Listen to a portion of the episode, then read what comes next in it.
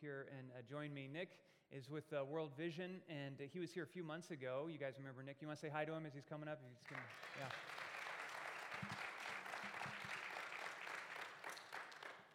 So Nick was here a few months ago and, and shared all about the Chosen Sunday, which we uh, helped uh, new people make connections with kids overseas. My family were able to adopt a, a kid overseas that we can uh, financially help them and get to know them. It's not really adoption, I, maybe that's the wrong word, but sponsoring. And uh, so we got involved at the Chosen Sunday. Nick's here again to tell us about Team World Vision. Um, and what is, uh, before we get into that though, uh, we're going to be talking about uh, worry this morning. And so part of Team World Vision is, Nick, you, you run, right? And um, I guess you can say that, yeah. I, I, I tried to get, move my feet a little bit out there. Yeah, and, and so uh, as you thought about that first run, how, how long was that first run you did with Team World Vision? So the first one I did was a half marathon in 2018. How long is a half marathon? Uh, 13.1, I believe, yeah. Feet, or what are we talking Mi- about? miles. Miles. Okay, 13 miles. So- 13.1. That one, That point one point matters? one Yeah, okay. yeah. All right. So, so that first half marathon, how did you feel? What, what were you worried about or anxious about when it came to that first run you were going to do? Well, some of you know my story a little bit, but you know this. You know, I took on this job, and part of that job was actually helping to coordinate run these marathons. But I knew at some point I would have to do that, and so uh, I told my wife, I think they got the wrong person because honestly, like I don't run, and I don't. That's not what I do, and I told you I don't do public speaking. Is not what I do. So all this, all this was all new to me, and I remember thinking to myself, I think they have the wrong person because if they knew who Nick Moroki was, they would say he he doesn't run. Uh, but I realized, and you know, that a lot of that came down to fear, and fear and doubt, and that was what was driving me from saying yes to doing this thing. And once I realized that, I realized, okay, I guess I have to consider doing this now because I just had to step through this fear. So, so as you move through that, how did you, how did you deal with that fear? How, what helped you process that and, and move forward so you could still run those 13.1 miles? They're point one, you got it. um, you know, it, it's one of those things where, for me, I, I- started going out there and running, right? I, I try to go out there and run my fastest mile, right? And that's not how you do it because you know what happens? You get hurt, you have to call your wife to come pick you up halfway down that first mile, you know? So a little bit trial and error, right? And so for me, uh, I started realizing there's a training plan. So maybe I should do the training plan. Uh, and that's where I think God was saying, yeah, that's do the training plan, Nick. That's how it works.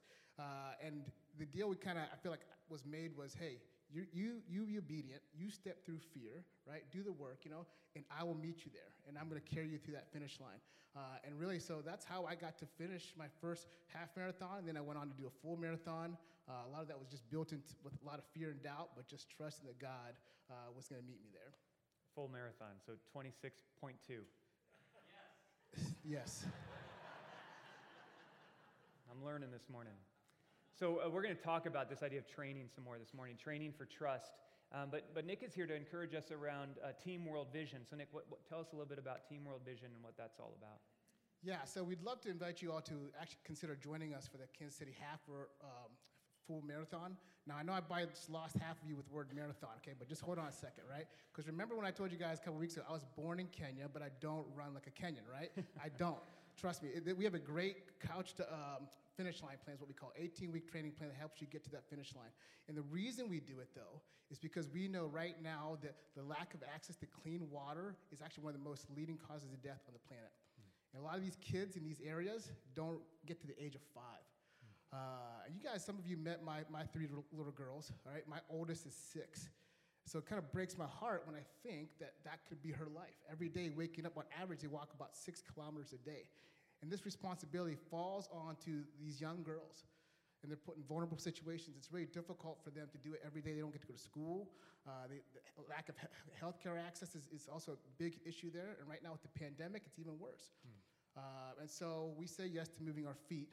Uh, and again, I, I, I got a great training plan, don't worry, all right? Uh, all you have to do is meet us in front of the church here for a couple minutes after church. If you're at home watching, you can just text in uh, the word Hillcrest to 44888. I think they're going to throw a slide up there, but Hillcrest to 44888. That doesn't, com- that doesn't mean you're joining, it just means you're interested. And coming to the info session after church doesn't mean you're joining the team. It just means you want to hear a little bit more about how you can be a part of this movement. Yeah, thanks, Nick. Great. Appreciate. Okay. yeah, yeah. Thank you. So, I encourage you uh, after at the end of the service, we'll invite you to come up here if you want to talk with Nick about this opportunity. Um, it, it's great to hear about these chances and opportunities we have to be part of what God's doing in the world. And like Nick said, sometimes our response to that is worry or fear or anxiousness. The idea of running 13.1, I mean, that's, that makes me feel anxious. Um, but Scripture has a lot to say to us about that this morning. I just want to start by reading Philippians 4 6 through 7. Here's what it says Don't worry about anything. Instead, instead, tell God about everything. Ask and pray. Give thanks to Him. Then God's peace will watch over your hearts and your minds because you belong to Christ Jesus. God's peace can never be completely understood. Each day, we have things to worry about. Each day, there are things to get stressed out by, things to raise our anxiety levels. Do you, do you ever worry? Have you ever wondered if everything's going to be okay? Have you ever worried that you don't worry more? That's really when you're in a bad loop and you start doing that. Do, do I look okay? Uh, is my health strong? Will it be strong tomorrow? Are my ideas good? Where are my kids? Where are my friends? Where am I? Uh, where is my life going? These are the questions that consume us when we begin to worry about things. How many of you have ever had surgery at a hospital and a pastor has come and prayed with you before surgery? Anybody ever have that experience? Yeah, several of you. About 20 years ago, I had about 60% of my thyroid removed.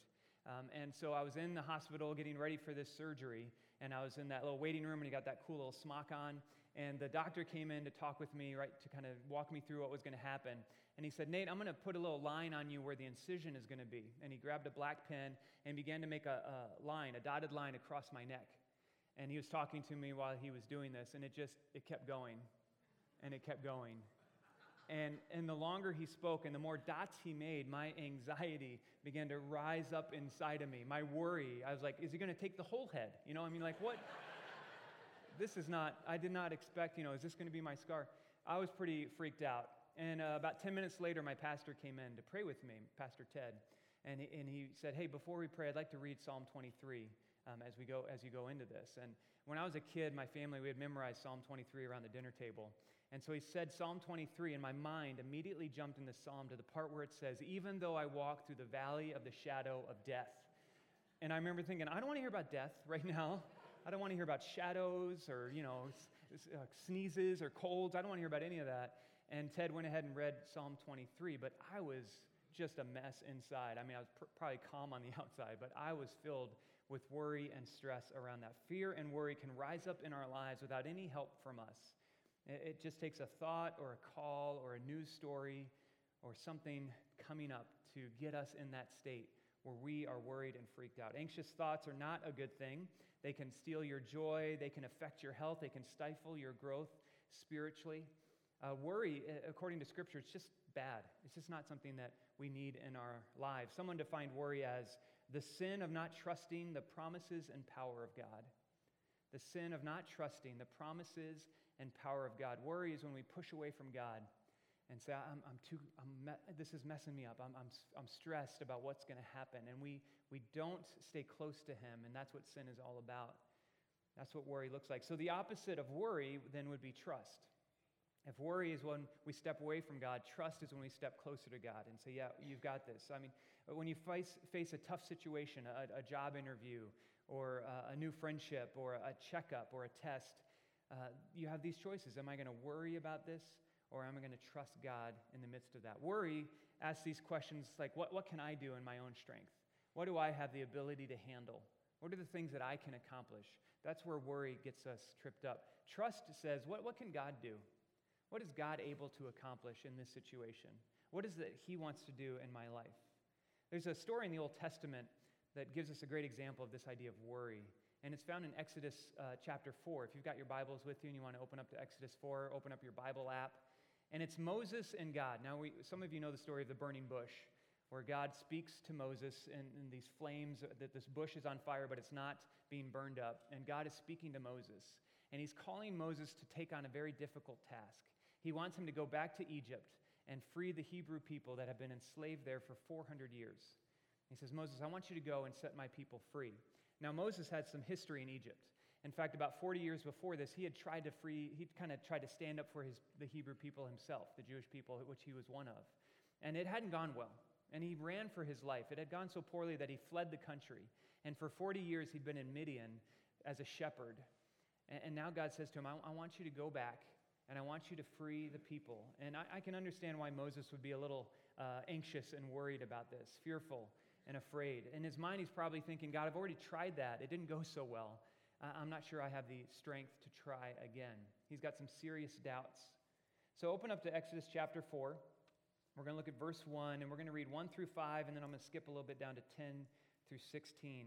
And we're going to see how this story gives us an example of what worry looks like in someone's real life. Exodus 4, verse 1 Moses answered. So God has just said to him, I want you to go back and, and free my people. Moses answers, What if they do not believe me? What if your people, the Hebrew people, they don't listen to me? What if they say, The Lord did not appear to you? Then the Lord said to him, What is in your hand? A staff, he replied. The Lord said, Throw it to the ground. When Moses threw it on the ground, it became a snake and he ran from it. Now, that just tells you where he's at kind of emotionally right now. He just runs away. I, am sure he had encountered snakes before as a shepherd. Possibly the staff becoming a snake freaked him out, but God is right there and he still just runs away. Verse 4 Then the Lord said to him, Reach out your hand and take it by the tail.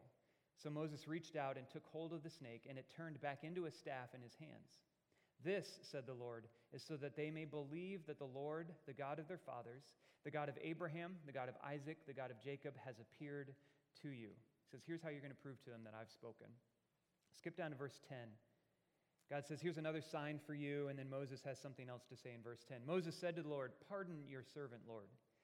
I have never been eloquent, neither in the past nor since you have spoken to your servant. I am slow of speech and tongue. So he said, I haven't taught. I don't speak very well, and you're here now, and I'm speaking even worse. Yeah, I'm scared to death. I'm slow of speech and tongue. The Lord said to him, Who gave human beings their mouths? Who makes them deaf or mute? Who gives them sight or makes them blind? It is, is it not I, the Lord? Now go, I will help you speak, and I will teach you what to say. But Moses said, Pardon your servant, Lord. Please, please, just send someone else. In verse 14, the Lord's anger burned against Moses. When I read that phrase, I, I looked into it some. I, I just wish I could soften that somehow, you know? How I could say he, it, didn't, it didn't quite burn with anger. I mean, that's just an interesting translation thing. I, I wish I could say something, but that's just what it says. God's anger burned against Moses. And we know God is slow to anger, but his anger is here. And, and perhaps it's from our human perspective, it looks like anger. And from God's perspective, it looks like something else. But God loves us, but there are times when we push, when we fight, and what looks like anger is what we get as a result of that. God's anger burned against him. And Moses, uh, against Moses. And God said, What about your brother Aaron the Levite? I know he can speak well. He's already on his way to meet you, and his heart will be glad when he sees you. You shall speak to him and put words in his mouth. I will help both of you speak and will teach you what to do. He will speak to the people for you, and it will be as if he were your mouth, and as if you were God to him. So God calls Moses to go and, and free the people, the Hebrew people from Egypt. And Moses' response is, Well, what if? What if they don't listen to me? And you can understand his other excuses as what if statements as well. What if I don't speak well? What if you just send someone else? You know, what, what if? And once again, that we encounter these stories in Scripture that reveal to us real people with real struggles, just like we have. They, they walked this earth and encountered God in transformational ways, and they were just like us. They struggled with relationships. Uh, they, they looked for ways to provide for their families. They worried about day to day problems. They, ar- they argued about the best barbecue in Canaan. You know, they, they had life just like we do here in Kansas. For Moses, this call to return to Egypt and confront the most powerful person in all of Europe and Africa, all the Middle East, it, it scared him. It was like God calling you you or me out to go to Washington, D.C. and confront the president on some policy or some program he has that we don't think is right. And, and that's what God had called Moses to do. Moses had been in the palace of Egypt before. He, he knew the Pharaoh, Ramses II, at this time, most scholars believe, and, and he had encountered Ramses before. He'd grown up with him. He knew that Ramses saw himself as a demigod, as a god, that he was immortal. And, and so here's Moses. He's going to come to someone who thinks he's a god and say to him, My God says that you have to do what he tells you to do. And Moses is like, This is not going to this is not going to go well. I can understand why he made what if statements. I think I probably would have as well. What if? Those are the words of worry and doubt. What if? What if they don't listen to me? What if the test comes back positive? What, what if I lose my job? What if the relationship heads south? These are the questions we ask when we are worried and when we are anxious. What if questions hamstring us? They, they suck out our, our purpose and our passion for life. They, they interfere with what God wants to do in our lives. In Luke 21, Jesus is teaching his disciples about the future. He's saying, here's some things that are going to be happening in the future. And he lists things like earthquakes and lying teachers and famines and wars. And he says that they're going to face persecution. All these fun things, he says, are coming your way. And then he says to them in Luke 21, verse 14, he says, Make up your mind not to worry ahead of time. So these things are coming. Before they get here, make up your mind. Decide beforehand that you are not going to worry, that you're going to do something else. Decide that you're not going to allow worry to distract you or take you out of the kingdom, of the work that I have for you to do. As Moses makes his what if statements, God meets him where he is and gives him reasons why he can trust God. Starts with the miraculous sign of the staff turning into a serpent and then from a serpent back into a staff. And I like how God says to him, uh, What do you have in your hand? What's in your hand? Because I think God says that to us today as well. When we have challenges, when we worry, He says, What, do you, what have you got in your hand? I think there's things in your life right now that He's going to use to help you work through the things that make you anxious, the things that you're worried about. There are friends in your, in your world today that are going to encourage you and help you along. There's probably books that you own that would have wisdom in them that might give you ideas of how to process the worry in your life. There's habits that you have that can help you move through worry, like prayer and, and service and quiet and worship, singing songs, these things that we already do that can help us work through our worry. What's in your hand? At the end of Exodus 4, Moses uses that little um, display for the people, the Hebrew people. And right at the end of the chapter, it says Moses and Aaron gathered all the elders of Israel together, and Aaron told them everything the Lord had said to Moses. He also did the miracles in the sight of the people, and they believed. They heard that the Lord was concerned about them. He had seen their suffering, so they bowed down and worshiped him. Moses sees that God is trustworthy. He sees that God says, This is what's going to happen, and then it happens. And, and as we go through the rest of the story, Moses, there's so many great principles that we could talk about this morning leadership principles, life principles. But we see that Moses begins to trust God and to become bolder as he walks with God, to have more courage because he sees that God is faithful and good. So, if, if what if are, are these words of worry, what's the alternative to what if? What are some images of trust that we find in Scripture that help us understand how we can live a more trust filled life? Uh, here I want to turn to Daniel chapter 3 with you. Daniel chapter 3 happens about 850 years after the burning bush, and there's three Hebrew men. And again, they are before the most powerful man of his time. Uh, the people of God are in captivity again. They'd been cap- captive in Egypt, and now 800 years later, they're captive in Babylon. And uh, the Babylonian king is named Nebuchadnezzar. And he would invade a nation and capture the people, and he would take the best and brightest men and women, and he would bring them back to his capital in Babylon. He would train them as Babylonian leaders and get them involved in the government. That's how he would assimilate different nations into his power.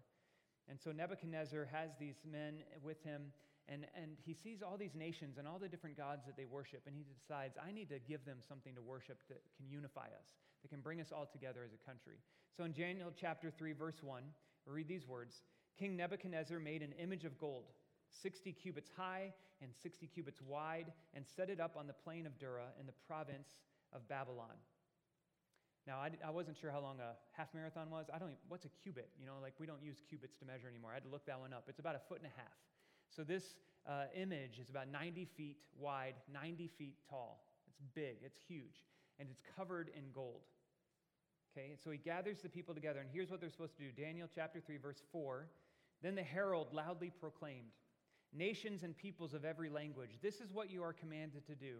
As, as soon as you hear the sound of the horn and the flute and the zither and the lyre and the harp and the pipe and all kinds of music, you must fall down and worship the image of gold that King Nebuchadnezzar has set up.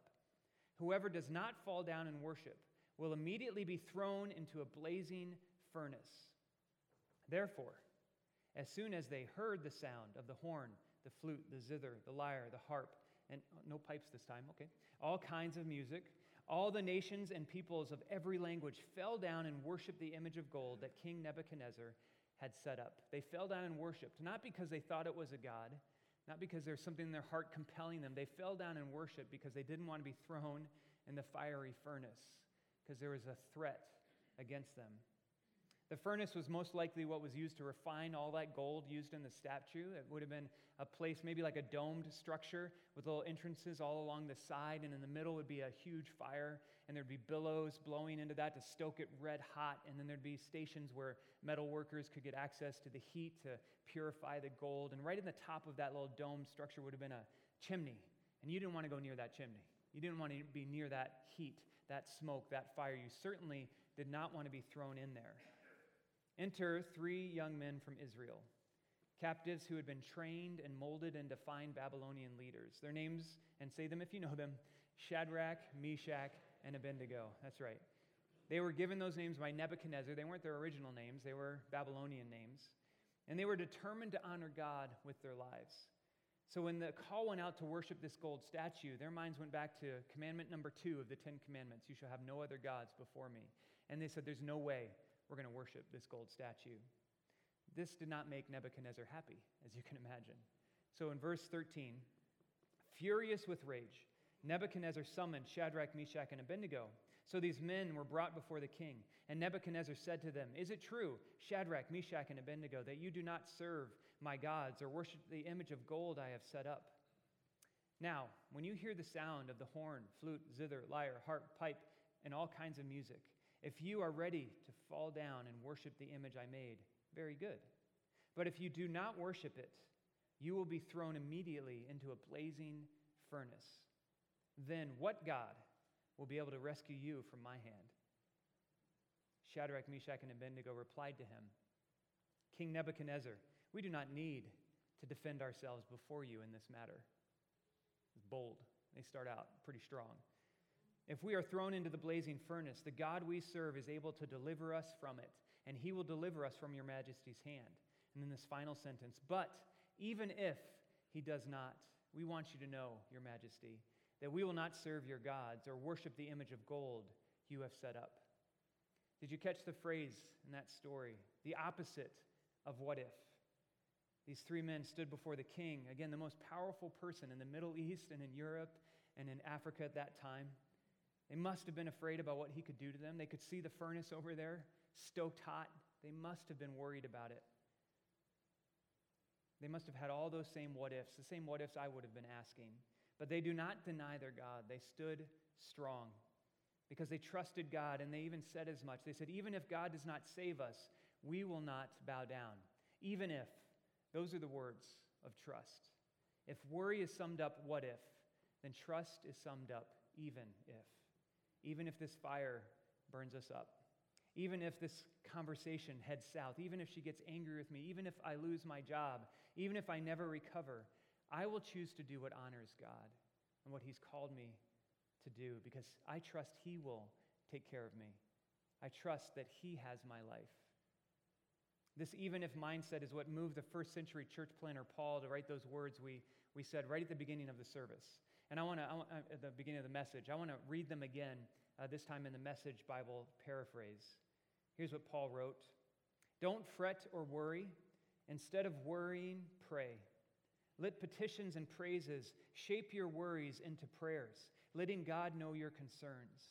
Before you know it, a sense of God's wholeness, everything coming together for good, will come and settle you down. And then Paul writes, It's wonderful what happens when Christ displaces worry at the center of your life.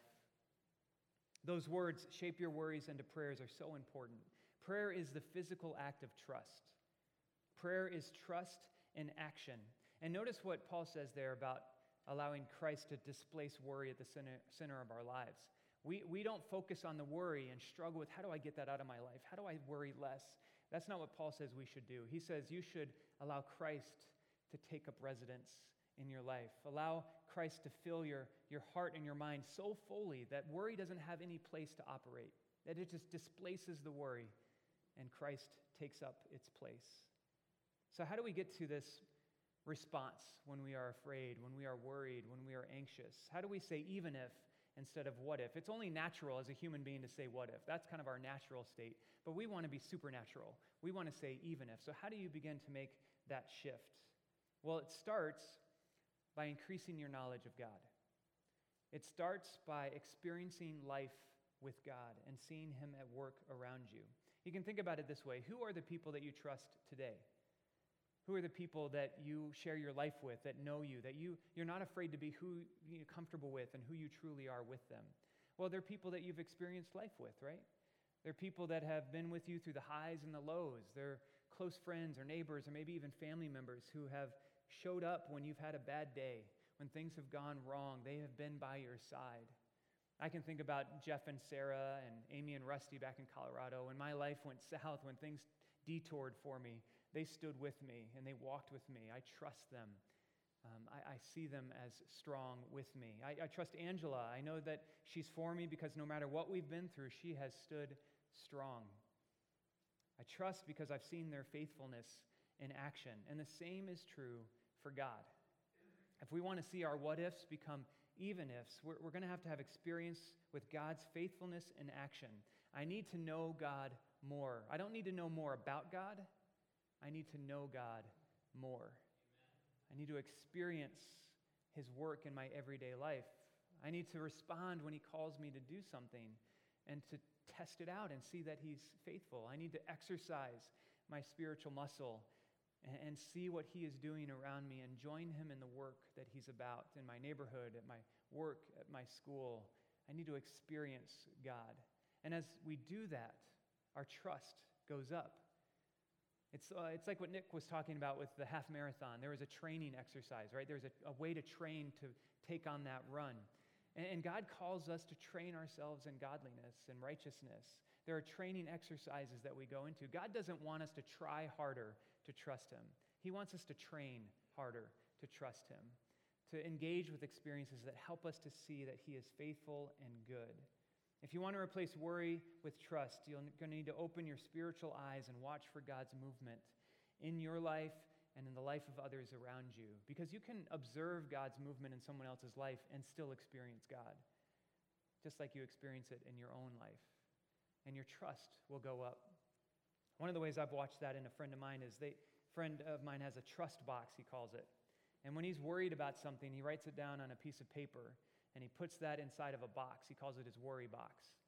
And so he has that thing he's worried about. He talks to God about it, and he puts it in the box and says, God, that's yours. I'm going to leave it in the worry box. You worry about it. I'm going to go ahead and, and walk in trust, knowing that you've got it under control. The hard part, though, he says, is when he starts to think about it again. When he starts to worry about it again, he says he goes back to the box and he pulls it out of the box because he's taken it back. He's starting to worry, so he might as well take it out of the box again. And he looks at it and he talks to God about it again. He says, Okay, why can I not let this go? What is the hook in this thing for me that keeps pulling me down? What is it that keeps causing me to worry? And he talks to God about it again. And then he folds it up. He says, God, it's yours. I'm going to trust you with it. And he walks away and asks God to take care of it. I, you know, we need a worry box. We need a, a trust box, you could call it, uh, but a place to put our worries. I happen to have one here this morning a little worry box for us. I want to encourage you this morning to, to take this on, to give it a try. So I've got a worry box here. There's going to be one out in the lobby there. What I'd like you to do is take a piece of paper. It's a scrap paper around you. You could use one of these connection cards if you want, or if you have some other spare paper, just tear off a little piece on it. And what I want you to do is just write down a word that summarizes the thing in your life this morning that you're worried about, the thing that you're anxious about. Just one word, maybe something that only you understand. Nobody else is going to see this, so you can just write any kind of words you want that summarizes or kind of captures that thing that you're anxious about. And we're going to pray about it in a minute, and then I'm going to ask you to put it into the worry box, to leave it here with God, to let Him take it for you this morning, and to believe that He cares about it, that He can support it and take it from you, that He can help you walk through this season of anxiousness and worry and find trust again. I hear paper tearing, that's great. And if you're at home watching at home, you can do this too. Write it down. And when you're ready, you can pray about it. You can put it in the trash. You can, you know, put it over a candle, burn it up, however you want to do it. But uh, in this room here, we're going to use our worry box here in the back. And as, after I pray, we're going to sing a song. And if you want to, even during that song, you could come up here and stick it in the worry box if you want to. But you could also wait and do it after the service is over. And we're going to just trust that God can take these things, these things that worry us. We're going to exercise our spiritual muscle. We're going to give it over to God. And instead of saying, what if, we're going to leave this place this morning saying, even if. Even if it doesn't go the way I hoped it would go, I'm going to believe that God is good and He is faithful and He's got it. So let's pray together, and then we're going to worship, worship Him. Let's talk to God. With Father, thank you for your presence with us this morning. Thank you that you see everything in our life. Nothing is hidden before you, Father. We don't need to pretend like we don't worry. We don't need to pretend that we're not anxious because you already know. You see it. So, Father, this thing that we're holding on to, this word, this phrase, you know it already. You know all the dynamics around it. You know how we've tried to figure it out. We've tried to make it right, and Lord, just doesn't seem to be going our way. We just want to give it to you, Father. We want to move from worry to trust. We want to move from what if to even if. We know that you can handle this thing, Father. So we want to give it to you this morning. Might you take it might you change it? Might you transform our hearts, Father? And as we experience your work in our life, as we know you more, might we see your work expand in our world. Father, what would happen if all of us together as Hillcrest Church, what if, what if we all started walking in trust in new and powerful ways? What kind of things could you do in our neighborhood, in our community, in our homes? where we work, where we go to school, what could you do if we would walk full of trust instead of worry? So we lay these things before you this morning. We thank you for you, that you are faithful and good. And it's in the name of your Son, Jesus, we pray. Let's sing together.